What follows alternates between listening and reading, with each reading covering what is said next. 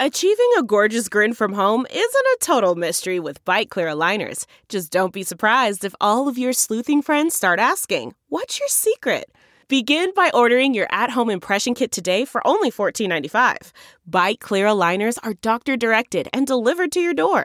Treatment costs thousands less than braces. Plus, they offer flexible financing, accept eligible insurance, and you can pay with your HSA FSA. Get 80% off your impression kit when you use code WONDERY at Byte.com. That's B-Y-T-E dot com. Start your confidence journey today with Byte. The Bears Talk Underground is brought to you by our friends at Bet Online. Bet Online knows you might not be able to get out to a game this year, but you can still get in on the action at Bet Online. BetOnline is going the extra mile to make sure you can get in on everything imaginable this season, from game spreads and totals to team player and coaching props. BetOnline gives you more options to wager than any place online. Head on over to BetOnline today and use promo code Armchair to take advantage of all the great sign-up bonuses. BetOnline, your online sportsbook experts. What's up, guys? After an 0 4 third quarter to the season. Our beloved got the fourth quarter off on the right, on the right foot with a win over the Texans last week, and now we've got a real big challenge ahead of us. Can we keep the good times rolling, as it were, uh, in a place where we usually lose football games? We don't traditionally win many games in Minnesota. Um, granted, we've won two in a row uh, out there. Uh, 2018, I can't really explain. Last year, we eked out a victory over Minnesota's JV squad uh, while they were benching everybody to get ready for their wild card matchup the following week. So, but traditionally, this is not a place where we win many football games, uh, if any, uh, quite frankly.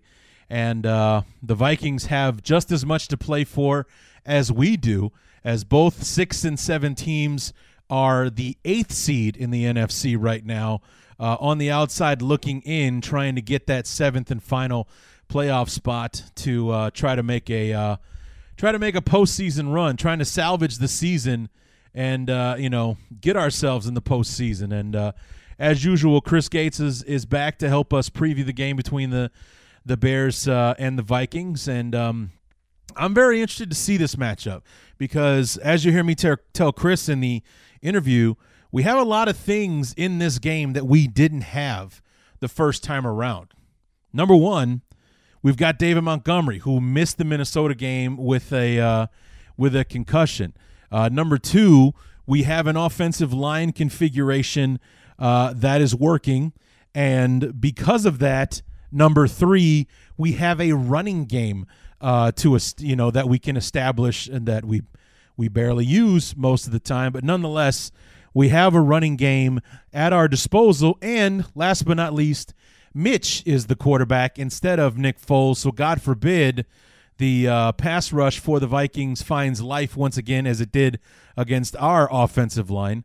Um, he should be able to uh, use his feet to get himself out of trouble more times uh, than not. So uh, it's it's looking like we've got a lot more of a better chance to to a be competitive, which we were not the first time around, despite the the the one score loss uh, to the Vikings in that one. They pretty much owned us from start to finish uh, in that one, and uh, you know, hopefully the the seven sack performance kind of woke up the defense to maybe be that pass rushing force uh, that they that they have the potential to be. It's like all the pieces uh, are there. So it's like these guys just got to get after it uh, like they did against Deshaun.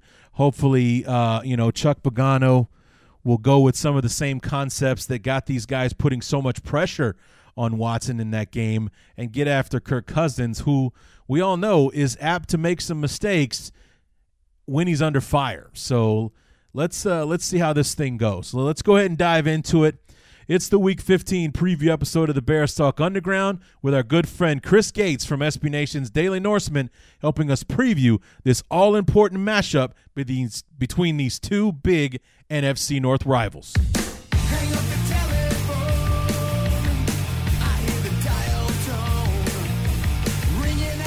You know, it, it's funny because the, the, the, the schedule says week 15, but it says we're playing Minnesota. I mean, that can't be right. I mean, for the fifth time in six years, we're supposed to be playing in Minnesota at the end of the season, but uh, I don't know. The NFL schedulers made a mistake.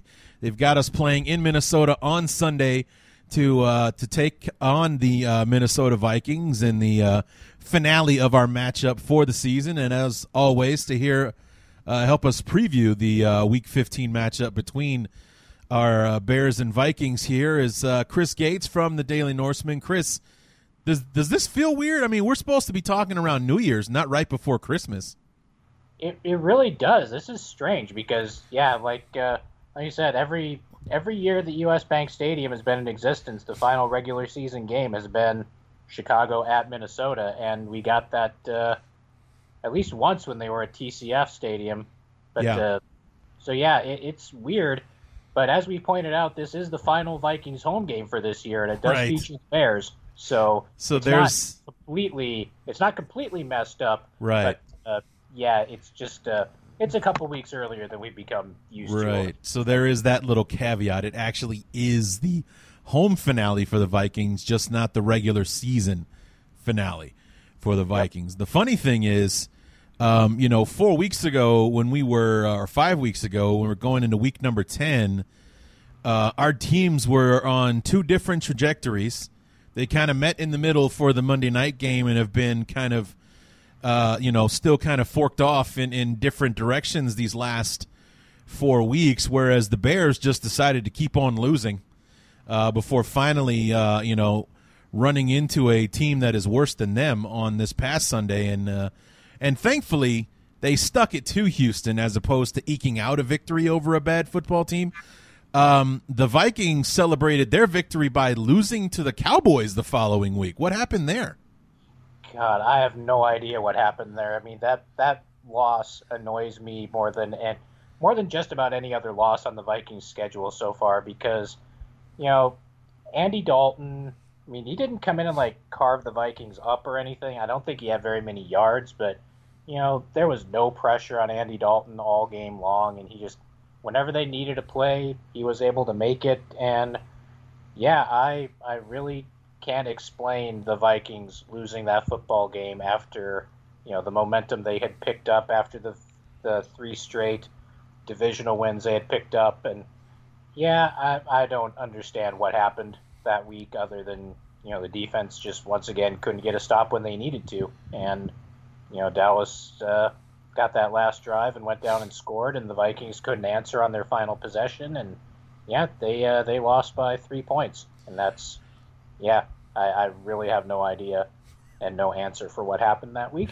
Yeah, that's uh, that sounds like me for the other three games that we played after after we lost to you guys. But you know, I I, I went back and, and I looked to see if it was one of those because I didn't remember how that game turned out. Like if it was one of those where the the Cowboys jumped out ahead and you guys had to catch up and you know ran out of time before you could before you could catch up to them or if it was like uh, you know when I when I was reading it, you guys took the lead late, and then Dallas comes right back down the field and scores a touchdown with about a buck thirty or something like that uh, to go in the game to take the lead. And you know, as you said, the Vikings came up short uh, in the end, either tie or win the football game at the end there. Yeah, I mean they had an opportunity at the end, and the two-minute offense was just a complete disaster. Uh, guys dropping passes, uh, pass blocking, once again being optional rather than mandatory for the offensive line. Mm. And yeah, they they had a chance and they didn't grab it when they had the opportunity. So yeah, they they wound up losing to a pretty awful football team in Dallas. So there's really no explanation or excuse for it. I don't think. Yeah, no, that's a that's definitely a tough one to swallow almost as tough as watching the Monday night matchup between our two teams because we easily fielded the worst offensive line that we've put on the field all season long against you guys. And um, I mean, poor Nick Foles just took a beating uh, all night long with it. Our only offensive touchdown came on that kickoff return uh, and it was I was actually I take that back. It wasn't an offensive touchdown, but the only touchdown we scored was that kickoff return to start uh, the second half, and then we followed that up three drives, nine plays, negative five yards. That was our offensive output for the uh, for the third quarter. The fourth quarter wasn't any better, and the fourth quarter is when we lost to Keem Hicks, and then Dalvin Cook was able to go crazy and you guys were able to to uh, come on come out ahead uh, and steal a win in Chicago uh, from the Bears. And it's just like you know, aside from the fact that we were wearing the worst NFL jerseys in the history of the league, those goddamn orange pumpkin jerseys that I hate so so much, Chris, so so much. Um, just the, the the, the how poorly we were on on offense, you know, it just it was it was a very hard game to stomach uh, the, you know, and and I'm I couldn't wait for it to be over. It, it definitely was not a uh, display of, you know, it's not the kind of game you would want to show somebody to try to get them interested in the National Football League. No. Uh, it, it set offensive football back ten or fifteen years. It was pretty bad. the Vikings weren't, like you said, the Vikings weren't really doing anything offensively until Akiem Hicks went out. Yeah. Uh, I don't know how the coverage goes for most of the, the Bears sites or whatever, but the impression that I get is that Khalil Mack gets all the uh, the ink and all the a lot of the glory or whatever. But you know, if you ask Vikings fans, I think they'll tell you that Akiem Hicks has been the biggest thorn in Minnesota's side for the last two or three years when these two teams have gotten together. And yeah, he he's the guy that you know Dalvin Cook has never had success against the Bears. I mean, even that game in Chicago on Monday night, he wasn't super successful. I don't have his final numbers in front of me or anything like that, but he he had come in on a streak of just awesome games. Yeah. Then he got to the Bears, and the Bears once again kind of shut him down until uh, Hicks had to go to the sidelines with an injury for the fourth quarter, and then he could finally make a little headway. So, uh, yeah, Akiem Hicks, that's that's the guy that's going to be the key for uh, the Vikings to keep track of once again uh, when these two teams get together. I think. Yeah, when uh, I, I, I was following it pretty closely, or at least so were the Monday Night Football guys. Uh, he was 12 carries for 32 yards at halftime, and I think by the time Akiem Hicks had left at the end of the third quarter, he was still in. He had like 39 yards. He had gotten all of seven yards in the third quarter, and then he finished with like 96 because yeah. they, he just started gashing us after Akiem went out uh, in the fourth quarter. He got like 60 yards rushing uh, in the in that final drive. It was like it was mostly Dalvin Cook before Thielen caught the touchdown pass there at the end. It was mostly Cook that was gashing us one run after another um, on that play. I mean, really, the only person that was effective um, before Dalvin Cook got going in the fourth quarter was Jefferson. He was really the only one that was kind of gashing uh, the Bears. That Thielen was just a lucky one who caught the passes for touchdowns uh, in that football game.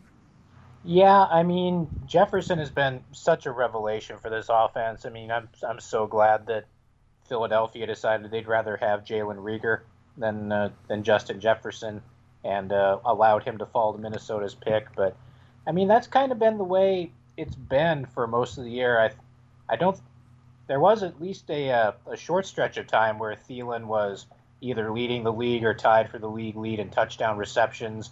And, you know, Jefferson has a couple hundred more yards on the year than Thielen does. I don't think he's got nearly as many targets, but uh, yeah, he's uh, he's been the guy between the 20s and then when uh, when the Vikings get into the red zone, uh, Thielen's kind of the safety blanket for Kirk Cousins, especially with uh, Kyle Rudolph not having the kind of season that we're used to seeing from him in the red zone and now dealing with injuries and whatnot. So, yeah, I mean, that's uh, that's definitely going to be a matchup to watch, especially since it looks like the Bears are uh, having some injury issues at the uh, cornerback spot. Yeah, we'll see how that uh, how that uh, shakes out. I mean, we still have Kyle Fuller, as far as I know, he's healthy, and I'm not sure what's going on with with Jaylon Johnson. I know Buster Skrine is still dealing with uh, concussion issues. I haven't checked the injury report to see if he practiced yet today.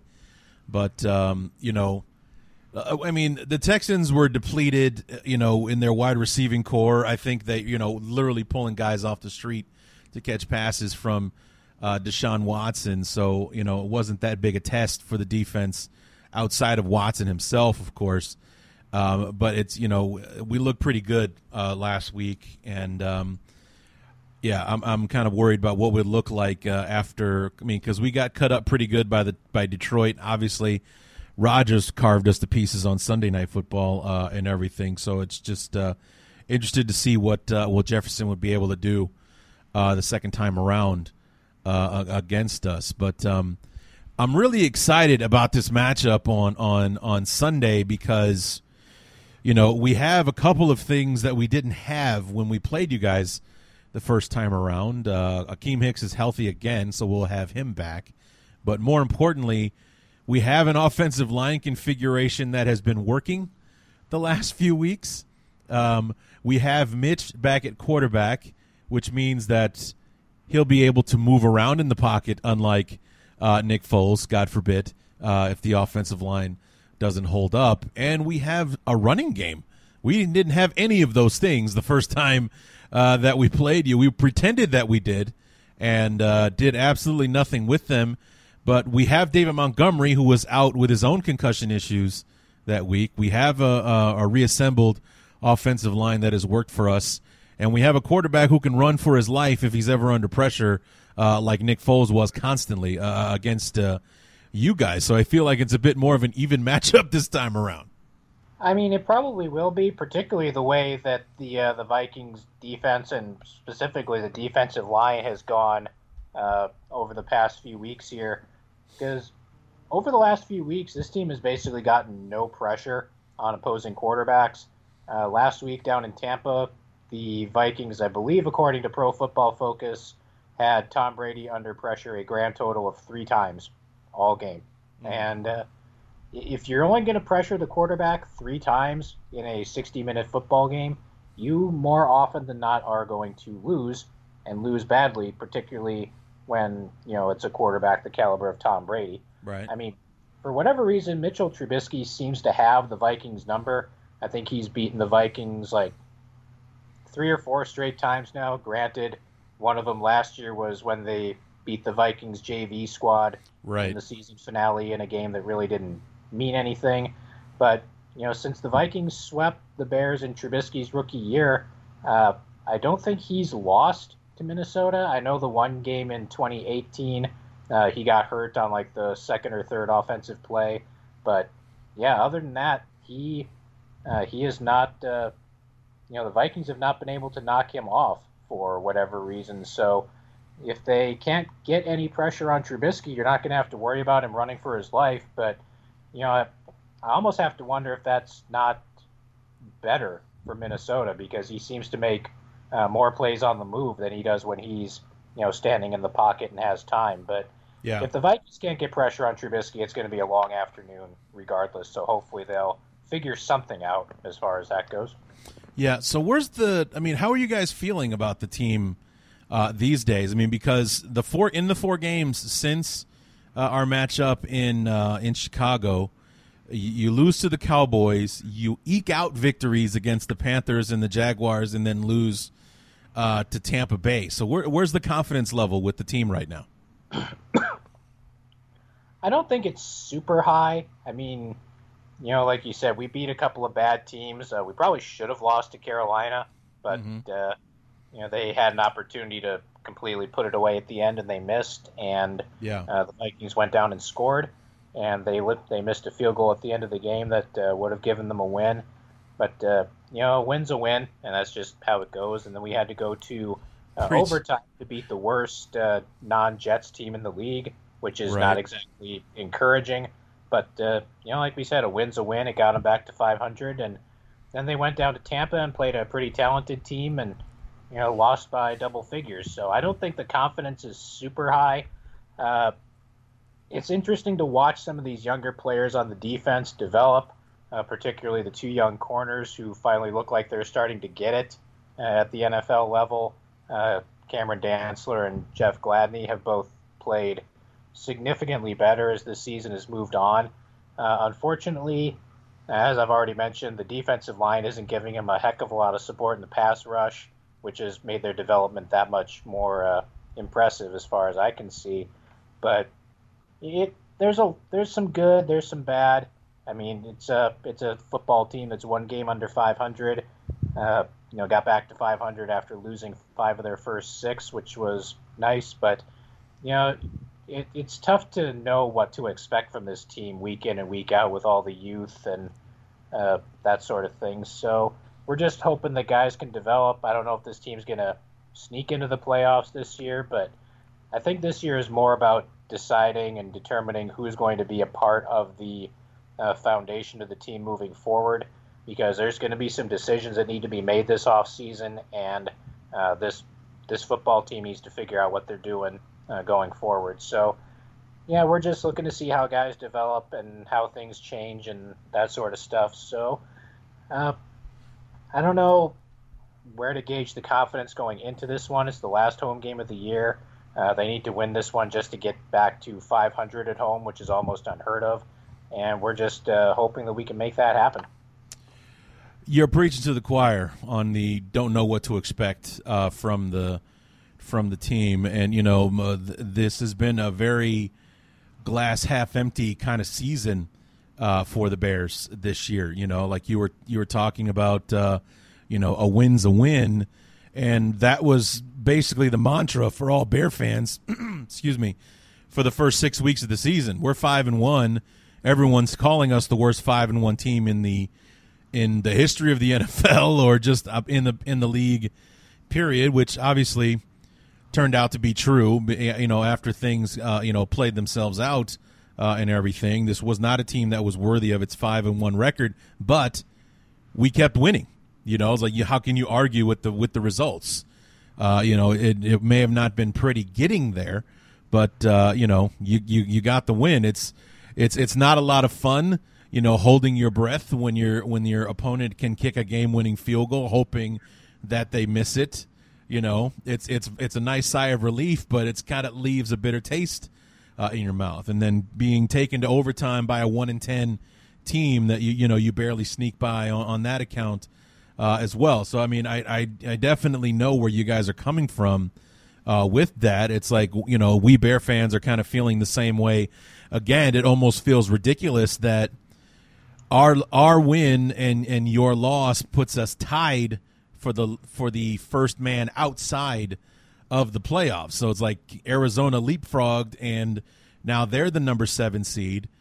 You're you're ahead of us because of your uh, uh, division record, and obviously head to head, you're ahead uh, of us. But we're both six and seven. If the Bears win this week, we leapfrog you guys. I think to. But I mean, we'd still be. I mean, unless Arizona loses, we're still on the outside.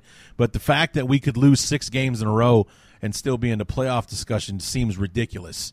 Uh, not only to me but most Bear fans because before the the Houston game, all we were talking about is new GM, new head coach, 2021. We're going through mock off seasons and things like that, and, and what we can do to rebuild this team to get it ready to be competitive next year. Then the Bears beat Houston, and all of a sudden we're in the playoffs discussion again. So I mean, it's it's it's a weird place, like you say. Don't know what to expect, not just on this Sunday, but in the the the, the outcome as a whole. You know where we're going from here, and do we really want to go? You know what I mean? Because would it would it be an embarrassing trip in the playoffs? Because right now the two seed is the Saints, and I don't know if I want to go to New Orleans and have Drew Brees and Sean Payton beat up on us to, you know, to put us out of our misery once and for all. No, I, I can totally understand that, and you know, unfortunately for us, uh, we get to go to New Orleans the week after we play you guys. Right, and, right. I see know, that. Yeah, basically, uh, if the Vikings want to get into the postseason, they have to win the next three and get help from Arizona. And I don't know if that's going to happen. Uh, I wouldn't bet on it happening or anything like that. Right. But, uh, you know, stranger things have happened in the National Football League. I think we've said that more than once. But uh, yeah, like you said, I personally, I think they would probably get thumped in the playoffs, whether they were going to New Orleans or I mean, Green Bay wouldn't scare me quite as much because they went into Green Bay the last time they played and won. So Sure. that uh, that's a little bit of a confidence boost. Uh, whoever wins the uh, NFC West, uh, I don't know if it's going to be Seattle or uh, Los Angeles at this point. I think it's trending Los Angeles, but you know that would probably be a pretty rough matchup given their offense and our uh, relative youth and inexperience on defense.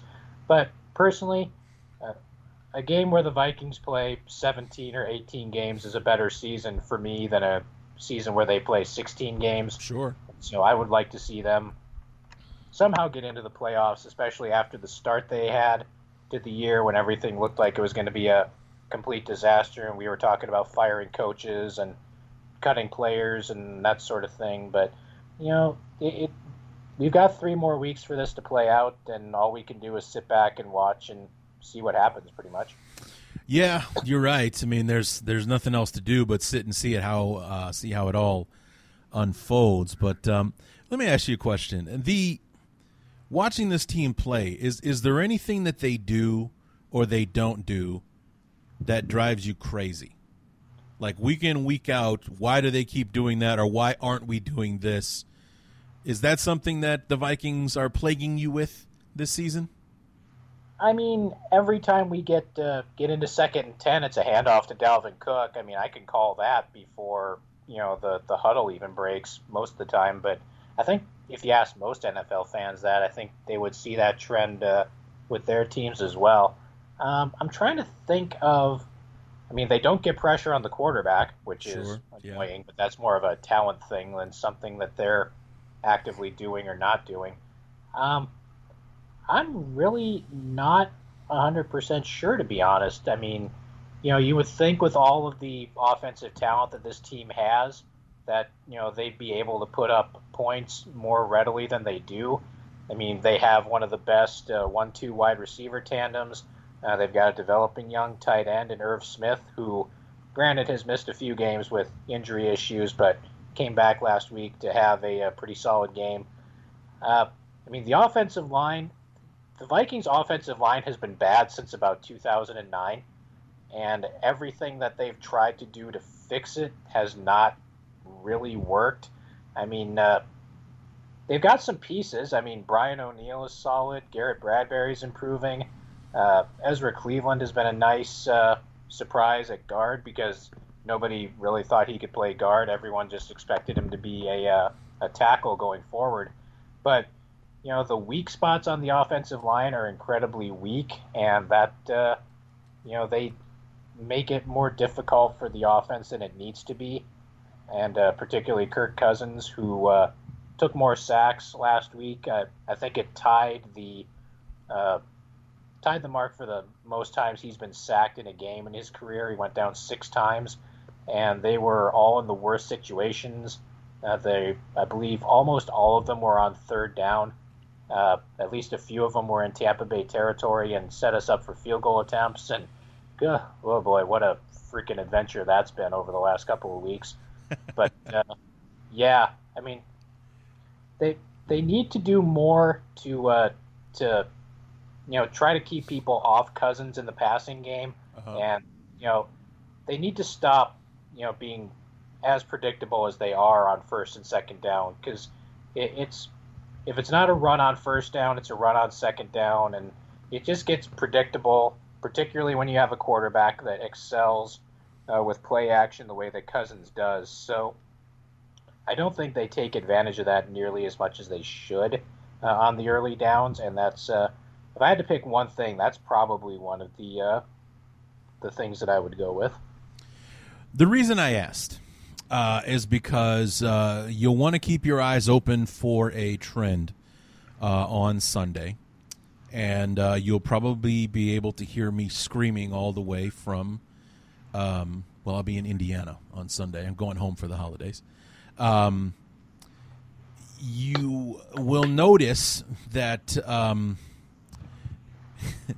especially if we're able to, to run the ball well, um, unlike we did the first time uh, we we saw each other. Like David, well, David Montgomery wasn't healthy for that game. Not that it really would have mattered, but um, David Montgomery's been on a tear since the bye week. Um, he Had I think he got over 100 yards against the Packers. He definitely got over 100 last week against the Lions, and then broke an 80 yard run for the first on the literally the first play from offense uh, for the Bears. Had about 100 yards before halftime, and the trend is um, then they don't give him the ball after that. Uh, they don't even have him on the field half the time. So I mean, it's it, it made me insane. Uh, not so much against Green Bay because we fell behind in that one. So the fact that we were passing a lot in the second half didn't really bother me as much um, because we had the rationale that you know Rodgers was trying to break the scoreboard on the Bears, so we had to throw the ball to keep pace. But the, the, the last week against the Lions, he's got 60 yards rushing at halftime, 11 carries. He finished with 17. So someone who's averaging, you know, almost six yards a carry in the first half carried the ball six more times in the second half, and it was just we kept taking him off the field. Like God forbid we had a guy we put him out there, give him you know a chance to build up some momentum. We give him like two carries, he'd get 12 yards on two carries, and then we take him off the field and put Cordarrelle Patterson uh, out there, who is not a running back. I don't give a damn what anybody says. He's not a running back, and we let him run the ball uh, for a play. You know, we've had Lamar Miller on our roster for the last seven weeks. That, that's what I've heard. Yeah, he's on a practice squad, or at least he was until Washington signed him onto their roster today. So he's no longer with the Bears. He's actually going to play football for the Redskins, whereas he only played against you guys for like four snaps on Monday night, and then back to the practice squad uh, after that. It's like I don't know who Lamar Miller pissed off to, you know, being you know purgatory on, on our practice squad for the last six seven weeks, but you know, the Washington football team signed him, so he might actually get to carry the football and do some stuff that he's actually pretty good at. Last I checked, but uh, you know, we've had him on the roster all this time, and uh, you know, not anymore. But you know, Montgomery has been running so well, and last week against the Lions, I mean, and I talked about this. I, I record these segments between quarters that I play on the show. They're called knee jerk reactions, like basically a live look in on how I'm doing during the game. And from the second quarter on, I was livid with how much we were not using David Montgomery. Uh, I mean, he was running on a. He just you can just tell when a guy's running on a different gear than everybody else, and you could absolutely tell. First guy couldn't take him down. Second one was being drugged behind while he's digging forward uh, and everything. He was on fire. Comes out 80 yards rushing on the very first play of the game for a touchdown. He's got uh, you know maybe five more carries after that before the hat. I was like, what are we doing? What are we doing? You know, we're, we've we come out in the second half. Our defense is struggling. You'd think we'd run the ball to shorten the game, protect our defense. You know, go with the guy that's been hot in the first. No, we come out pass, on against uh, Detroit and last week against the Texans. Our first six plays on both drives, passes, all of them, passes. Never mind we got a guy that, that ran for 60 plus yards last week, 100 yards the week after. Pass, pass, pass, pass. When we have the lead, Chris, we have the lead in both of those games at halftime. Double digit leads in both of those games. We come out passing like we're playing from behind. So you'll be able to hear me screaming and bitching and, and, hollering if, God forbid, that happens again. We have a lead at halftime and we come out and we'll be passing the ball again. I will be furious. I mean, that's just we're we are absolutely wasting David Montgomery and the effort that he's been giving since we put together an offensive line that can actually block for him. So keep an eye out for that on Sunday. If Montgomery has any success running the football, he will quickly be taken off the field and replaced by Cordarrelle Patterson, uh, who will run some kind of sweep that may or may not do something. And we have kind of the opposite situation. Well, in one respect, uh, there's a kind of a situation with a player that I'll get into uh, here in a bit. But uh, once the Vikings hit the two minute offense, it doesn't matter where they are in the field. It doesn't matter what the, the timeout situation is or how much time is left on the clock or whatever it might be. The first play of every two minute drive is a handoff to Dalvin Cook without fail. And, you know, everyone knows it's coming because that's what the Vikings do to start every single two minute drill is they hand it off.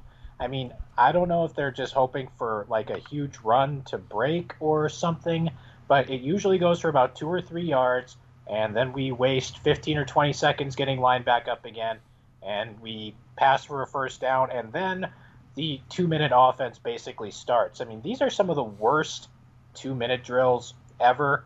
Uh, and like I said, every single one of them starts with a handoff to Dalvin Cook. It doesn't matter if we're on our own 25, if we're at midfield, wherever it might be. Uh, that's what happens. But you know, you talked about a guy that isn't being utilized. I've talked about the Vikings' offensive line issues uh, pretty much every time that we've spoken because you know, yeah. they don't do anything to fix the problem. So we had a couple of games. I mentioned Ezra Cleveland earlier, and after the game against the Packers, he sat. At, no, after after the game against the Bears, yeah, following the first time we played, uh, he sat out for a couple of games with a high ankle sprain, and the Vikings plugged Brett Jones into the guard spot that Ezra Cleveland would usually occupy, and you know started him for a couple of games. And according to PFF, he put up some of the uh, highest Vikings offensive line grades of the season from that right guard spot when he was, you know, checking in for Cleveland. He's a center by trade, but he was playing the guard spot when uh, Cleveland was out. So Cleveland comes back, and everyone kind of thinks to themselves, okay, Brett Jones has been playing pretty well. We're still starting Dakota Dozier at left guard, who is awful. And we, I, I, think we talked about something like this with the Bears the last time oh, we talked. Oh, yes, it's yes, a guy we did. that was just, uh, it was just awful, and the team kept running him out there anyway. And you know, basically against Tampa Bay, we can we put Dakota Dozier out there at left guard again, and uh, Ndamukong Suh, our old friend from Detroit, Yeah. had uh, had nine pressures of Kirk Cousins Oh against Tampa Bay.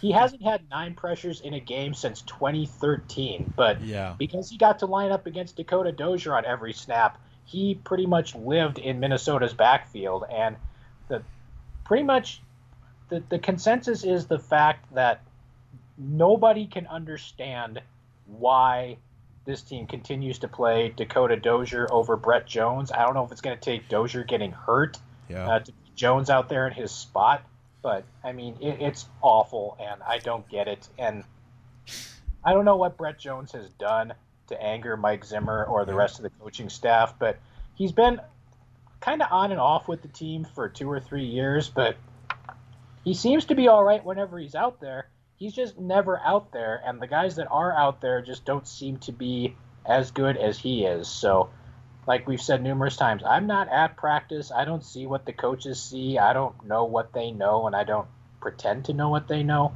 But I don't understand it. I just don't get it. So, I, I guess if I have a pet peeve, I guess there's dudes that end up in the, the Mike Zimmer or the Viking Vikings in general doghouse and just never get out for whatever reason.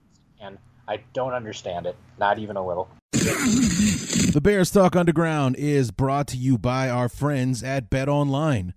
Bet Online knows you might not be able to get out to a game this year, but you can still get in on the action at Bet Online. Bet Online is going the extra mile to make sure you can get in on everything imaginable this season, from game spreads and totals to team player and coaching props. Bet Online gives you more options to wager than any place online. Head on over to Bet Online today and use promo code ARMCHAIR to take advantage of all the great sign up bonuses. Bet Online, your online sportsbook experts. Support for the Bears Talk Underground also comes from Manscaped. The holidays are here. Have you made your wish list yet? Our sponsor today has the number one wished for gift of the year Manscaped, the best in below and above the belt grooming. Manscaped is here to ensure you're taking care of your manhood and nose hairs with their new performance package. Ho, ho, ho, fellas. Naughty or nice, tis the season to perform. You are in luck because the Manscaped Performance Package is the ultimate men's hygiene bundle and makes for the perfect gift.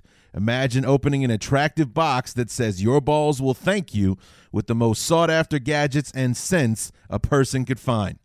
Included in this package is the Weed Whacker ear and nose hair trimmer, which is waterproof and uses a 9,000 RPM motor powered 360 degree rotary dual blade system.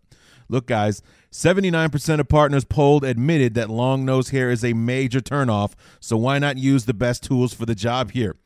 This bundle also includes the Lawnmower 3.0 trimmer, the best trimmer on the market for your balls, butt, and body. The dads can't stop talking about this, the teens secretly buy this, and the women will love you for it. Tis the season to manscape, so get yourself, your dad, your brother, and friends the best package of all, the Manscaped Performance Package. And let's not forget their famous liquid formulations, the Crop Preserver Ball Deodorant and the Crop Reviver Ball Toner to maximize your ball hygiene routine. Get the Manscaped package now to receive their two free gifts the Manscaped Boxers and the Shed Travel Bag. The performance package is the best value that Manscaped has to offer and is hot off the presses. Get 20% off and free shipping with the code armchair at manscaped.com. That's 20% off with free shipping at manscaped.com at manscaped.com and use the code armchair. What are you waiting for? Go whack your weeds and make Santa proud. Thank you Manscaped for making our holes look sexy. And with that, let's get back to the show. Oh my God. You are preaching to the choir here. And your Dakota Dozier was our Rashad Coward. That's the guy. Yeah. Rashad wow. Coward, who I think was relegated to right guard, or excuse me, right tackle against you guys. Like yep. in, in our latest configuration. and you guys noticed that you did gloriously uh, in a pass rush against the Bears in that game. Thankfully, if there was one positive to come out of the Minnesota game, it was that we haven't seen Rashad Coward out there for a snap since that game. So I guess the bye week served as the evaluation. It was the the straw that broke the camel's back, or maybe the straw that broke Nick Foles' back, since basically that's what it what happened to him when you guys knocked him out of the actually was a hip injury, but still. Um, he was not in that is that was one of the big changes in the offensive line coming into coming out of the bye week was that Rashad Coward was not on the field, which was a vast improvement. And your Brett Jones was my Alex Bars because I was wondering why is Alex Bars? I mean, and it it went it stemmed all the way back to when we lost James Daniels for the season in that Tampa Bay game, week number five okay? Because the first person off the bench to replace Daniels was Alex Bars, not Rashad Coward. But fast forward 10 days later, you know, for after the Thursday night game, who's starting at left guard? Not Alex Bars, but Rashad Coward. And all of a sudden, guys are penetrating, getting into the backfield, uh, and things like that. Uh, we, you know, we move him over to right tackle when uh, Bobby Massie goes down uh, instead of knocking Ifedi out there, who was a tackle in college and drafted to be a tackle by the Seahawks and everything. Now leave him at guard. We'll move uh, Rashad Coward uh, out there. We'll we'll shift Cody Whitehair over to left guard, and Sam Mustipher will be our uh, center and stuff like that, and uh, everything. It just um, actually that didn't happen. You guys didn't. I think Cody Whitehair was still on the COVID list when when we played you guys, but nonetheless, I mean, it's just like week after week after week. You see something go wrong, it's got Rashad Coward written all over it. And um, I'm surprised actually that he's still on the team because he was on the field for one play against the Detroit Lions last week. One play, and it ultimately cost us the game, Chris, because his one play on the field was on the extra point team and he put in such a piss poor effort the field goal got blocked. They just ran right through him, blocked the extra point, and we lost by 4 points in that game. When we were driving, we were in field goal range. If not for him, we can kick the field goal, send it to overtime, and see what happens. But instead, we have to go for the touchdown, and the disaster that occurred occurred because of him. So, um, yeah, we finally got rid of our uh, Dakota Dozier and put Alex Bars uh, in there. He's playing right guard, now. Sam Mustipher is a center, Cody Whitehair is our guard, and we kicked Ifedi out to right tackle, and you know it's been working a lot better. We actually have a semblance of a running game. I don't think we're the worst running football team in the NFL uh, anymore. So I feel your pain, where you're wondering what has this guy done does he have pictures of Virginia McCaskey with a farm animal or something? Why do we keep trotting this guy out there like he's just like all he needs is more reps for him to get better uh, and everything? He's getting worse as the season goes along. He's making more mistakes, giving up more plays, but they keep putting him out there instead of this other guy who's actually doing really, really well uh, when he gets his shot. But nope, we're going to put that other guy in there uh, instead of the guy who's actually being effective. So I, I definitely know where you're coming from. You sound exactly like I did up until we finally put that asshole on the bench. Yeah, I mean, like I said, coaches have their favorites. Coaches have the guys they don't much care for. Yeah. Uh, and you know, until we get to the point where we get to watch practices and stuff, we're not going to understand it. But you know, it, it is what it is at this point we're at the part of the season where it's too late to really cut people and find yeah. meaningful, worthwhile replacements and whatnot. So we're just, we're just kind of stuck with what we've got for now, and yeah, hopefully they just uh, won't screw it up too badly if they uh, wind up getting called upon again. So uh, unfortunately, I'm relatively sure that uh, when we line up on Sunday afternoon, the first play for scrimmage is going to see uh, Dakota Dozier at left guard once again, and I'm sure the Bears will notice. And I'm sure they'll line Akiem Hicks right over top of him and see what happens. That um, would, I guess that that would be the smart play. Yeah. oh man, so Chris, I mean, this going into like with the way that that our teams were playing going into that first matchup, uh, the Bears on a three-game losing streak, trying to avoid a four-game skid going into the overtime, or excuse me, the bye week, and you guys on a three game winning streak. Were you winning? Had you won three or three out of four, something like that, right? Something like that, yeah. Yeah, and you know, looking to extend. Yeah, you'd, you'd won the you'd you'd won two in a row coming off the bye. We were number three, and yeah. you know, I, I, didn't expect that five weeks later, uh, in week fifteen, that this game is going to carry some weight in the NFC playoff picture. I mean, I didn't see that coming at all. You know, going into this, uh, you know, the last four weeks. I mean, up until the result of last week's games, I still didn't see that coming. So I mean, it's it's it's kind of crazy that um, you know this game is going to carry some weight, and that uh, the winner will actually have a better shot at the playoffs than they did the day you know before the game started. Yeah, I mean it's kind of an elimination game between these. It is, yeah. You're right. Uh, you know, like I said, either one of these teams is going to need to win out and get some help from Arizona if they want to get into the uh, the playoffs. I mean, I think the top six are pretty well cemented with uh, you know New Orleans, Green Bay, uh, Seattle, uh, the Rams, uh, Tampa Bay, and then whoever wins the NFC East. So uh, there's three or four teams that are going to be fighting for this one spot, and like we said, Arizona's there now. Last week the Vikings were there, but that changed after the results of uh, last week's uh, contests. And yeah, I mean, whoever loses this game, they're going to have a heck of a time uh, crawling back from that. And yeah, so there's there's actually going to be a, a significant uh, amount of weight put on this game as far as the playoff race. Yeah, you're right. It's uh, Green Bay at one, New Orleans two, the Rams three, Washington four as the you know NFC East leader. But then the wild cards are Seattle, Tampa Bay at nine and four and eight and five respectively, and then Arizona's in right now at seven and six.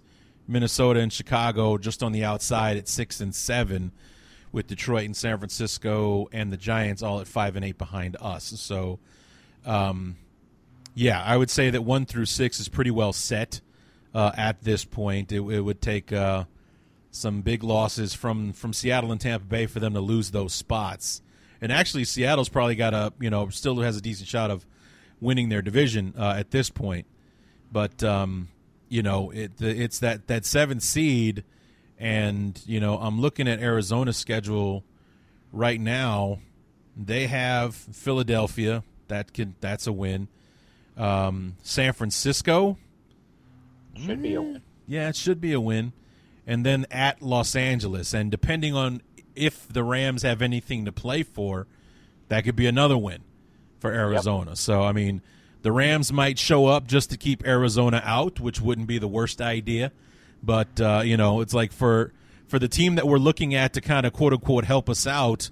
Uh, I don't think we're going to get a lot of help unless uh, San Francisco is looking to ruin something, and then Jalen Hurts' win over New Orleans last week wasn't a fluke in Philadelphia. So, um, you know, we'll see what happens uh, with the Cardinals. But uh, you know, it, it's one of those situations where it's much better if we worry about ourselves instead of everybody else. It, you've got to win in order to give yourselves a shot. So that's why this game is is so important uh, for us both because we'll still have a shot or a much better one if if we win.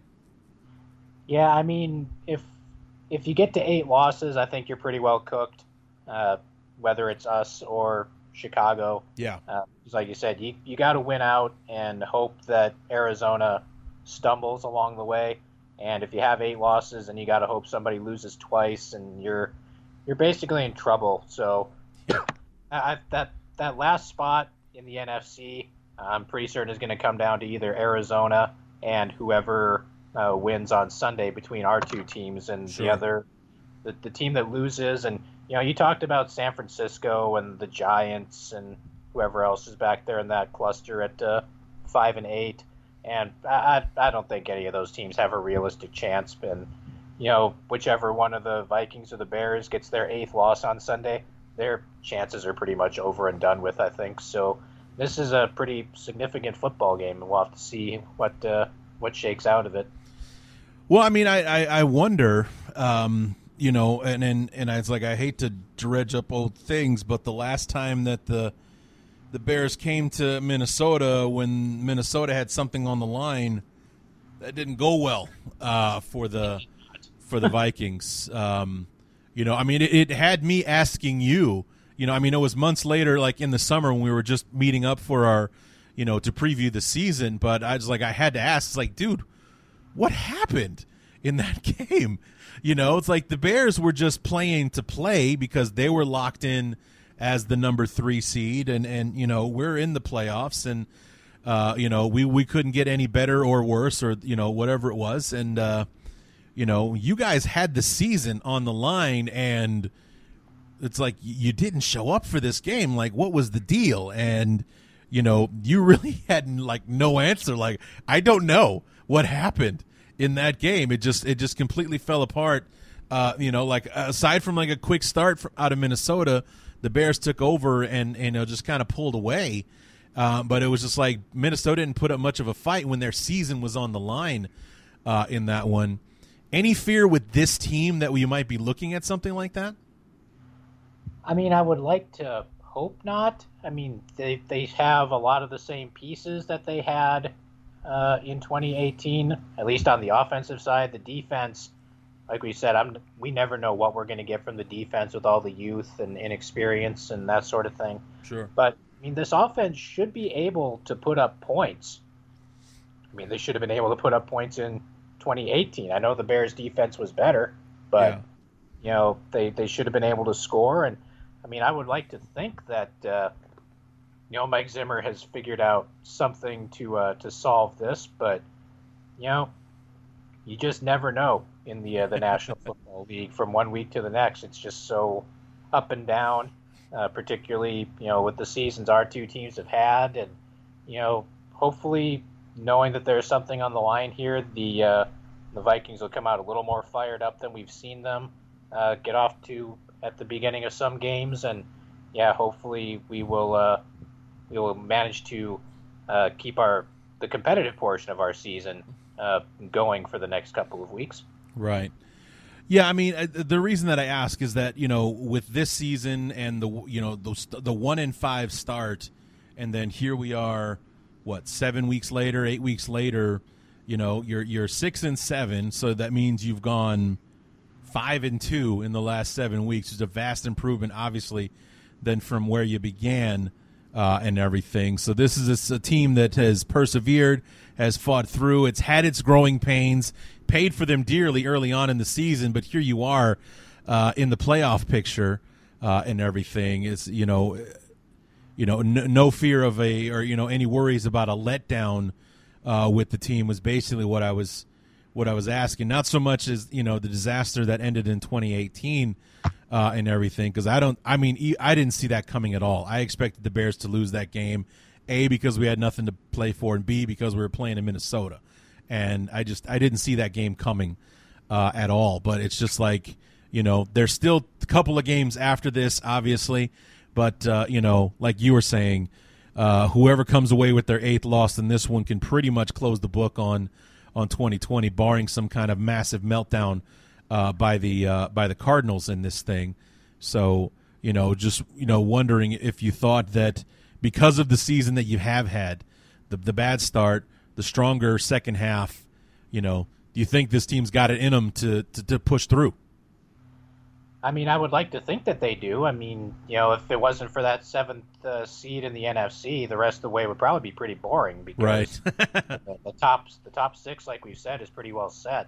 But uh, you know, you'd like to think that you know, given the way the the way the season started, like you said, and the way they've managed to uh, fight back to become relevant again, that you know this team would understand that this is the time that they need to uh, to take it up to another level and uh, try to push themselves into the postseason, even if it is for a uh, for a one game trip to you know Green Bay or Seattle or Los Angeles or New Orleans or wherever it is, and you know get that little bit of experience and you know try to give them something to build on for 2021. But you know there have been times where this team has come out just completely flat and you know when you get to this point of the season you can't afford to have uh, too many of those lapses. So yeah.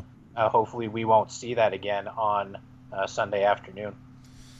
Well, I look forward to it. You know, I, I was kind of, uh, you know, dreading it uh, until, like, I mean, just the last few weeks I've, I've, watched this team, and you know, the defense was giving me gut pains uh, against, you know, Green Bay and Detroit, but they showed up last week against um, Houston, and, and I was wondering if if maybe that was a kind of like the kickstart that they needed to to kind of wake up uh, as a defense to basically, for the most part, pitch a shutout against the Texans. The offense played really well, so we're kind of clicking right now. So I'm really interested to see now that we're for you know like we we had a weak opponent, you know, not the best opponent or uh, in Detroit, so not the best gauge for you know we put up 30 points, then we put up 36 against a team that was actually worse uh, than Detroit.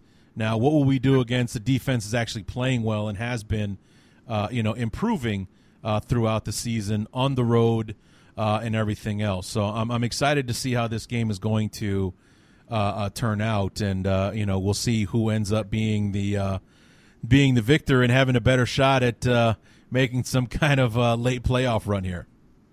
Yeah, it is definitely going to be interesting. Uh, games between these two teams always have a tendency to be interesting. Right. It may be ugly interesting, or it may not be, but it, it does have a tendency to be interesting, as most division uh, rivalry type games are. And yeah, this uh, both teams pretty much have their season on the line here uh, in this one, and yeah, hopefully we'll uh, we'll get a decent football game out of it, and you know, at the end of the day, we'll see uh, if it really does have any impact on the, the NFC playoff race. Because, you know, like we've said, if Arizona doesn't lose, it doesn't matter what either of our teams do the rest of the way because, right. you know, they stay ahead of us. But all you can do is give yourself the best opportunity, and uh, whoever wins this game on Sunday is going to have that opportunity, and whoever loses is pretty well done. So we'll have to see how things work out. Uh, well, Chris, we'll uh, see how it all uh, shakes out, and uh, uh, if we don't chat before then, uh, happy holidays, happy New Year, all the best to you and yours. We love having you on. We look forward to having you back on again soon. Well, thank you very much, Larry. I appreciate it, and happy holidays and happy New Year to you and yours as well. And enjoy heading back home for the holiday season. Thank you. Chris Gates helping us preview Week 15, this big matchup between Bears and Vikings in US Bank Stadium.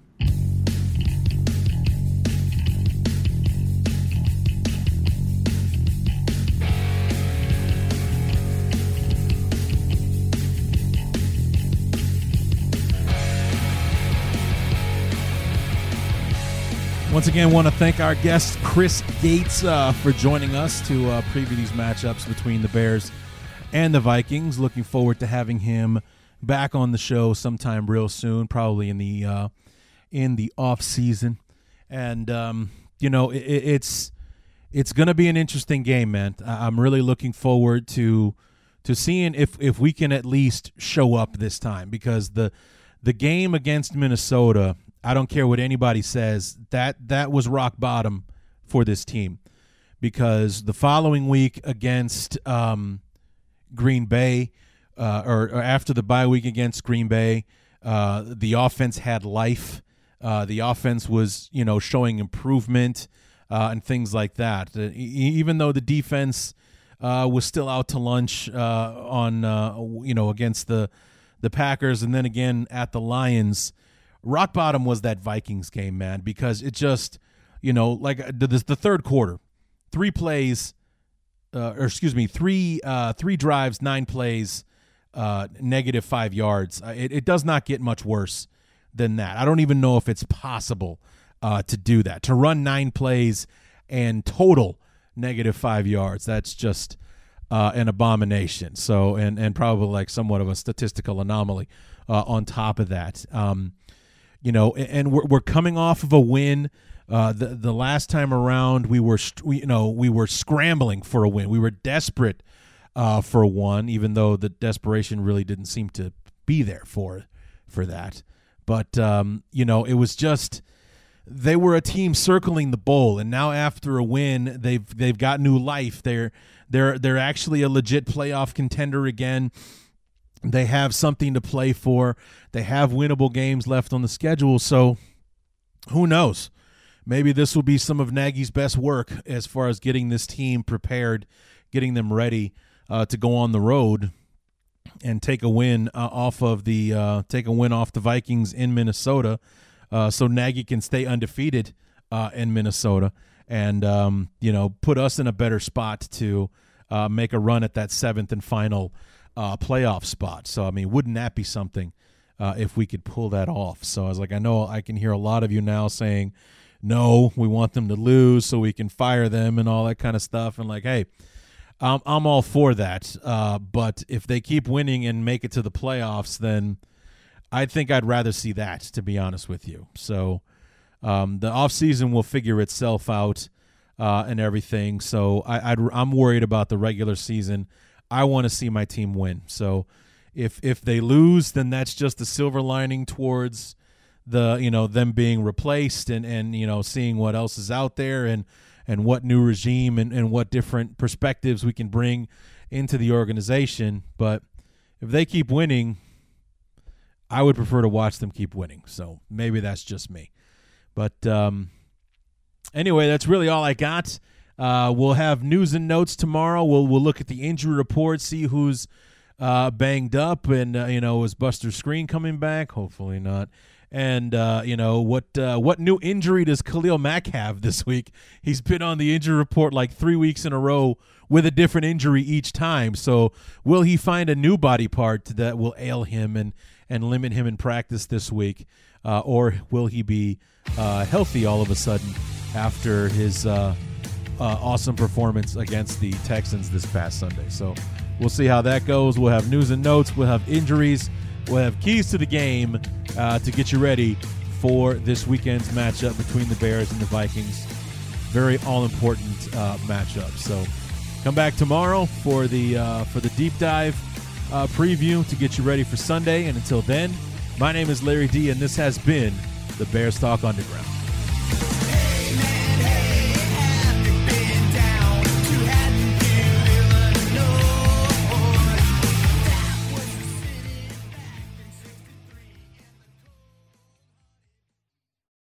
The spirit of performance is what defines Acura. And now it's electric. Introducing the ZDX, Acura's most powerful SUV yet. Crafted using the same formula that brought them electrified supercars and multiple IMSA championships, the ZDX has track tested performance that packs an energy all its own.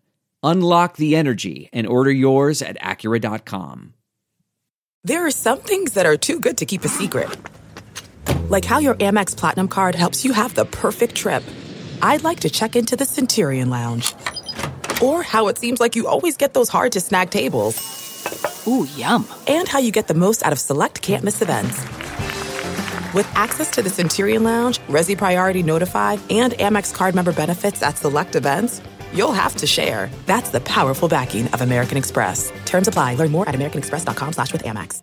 I want to tell you a story. It's a story about a scandal, broken relationships, gossip, rumors, money, corporate rivalry, and a broom. A performance enhancing broom. My name is John Cullen. I'm a comedian, podcaster, and for 20 years, I was a semi professional curler. And I want to tell you the story about how a single broom almost imploded the 500 year old sport of curling. We felt like we were bringing a knife to a gunfight. It's the story of a superstar and his fall from grace. Well, I was being dragged through the mud. It's the story of two brother entrepreneurs with a dream. I said, that's great news. It's a story of intrigue. I still don't understand why we want to keep his name secret. The full story has never been told, so I'm going to tell it. Broomgate How a Broom Almost Killed Curling. It was a year I'd like to forget. To listen to Broomgate, search for Broomgate in your favorite podcast app. That's all one word Broomgate. Delve into the shadows of the mind with Sleeping Dogs, a gripping murder mystery starring Academy Award winner Russell Crowe. Now available on digital. Crowe portrays an ex homicide detective unraveling a brutal murder he can't recall. Uncovering secrets from his past, he learns a chilling truth. It's best to let sleeping dogs lie. Visit sleepingdogsmovie.com slash Wondery to watch Sleeping Dogs, now on digital. That's sleepingdogsmovie.com slash Wondery. One, two, three, four. Those are numbers. But you already knew that. If you want to know what number you're going to pay each month for your car, use Kelley Blue Book My Wallet on Auto Trader. They're really good at numbers. Auto Trader.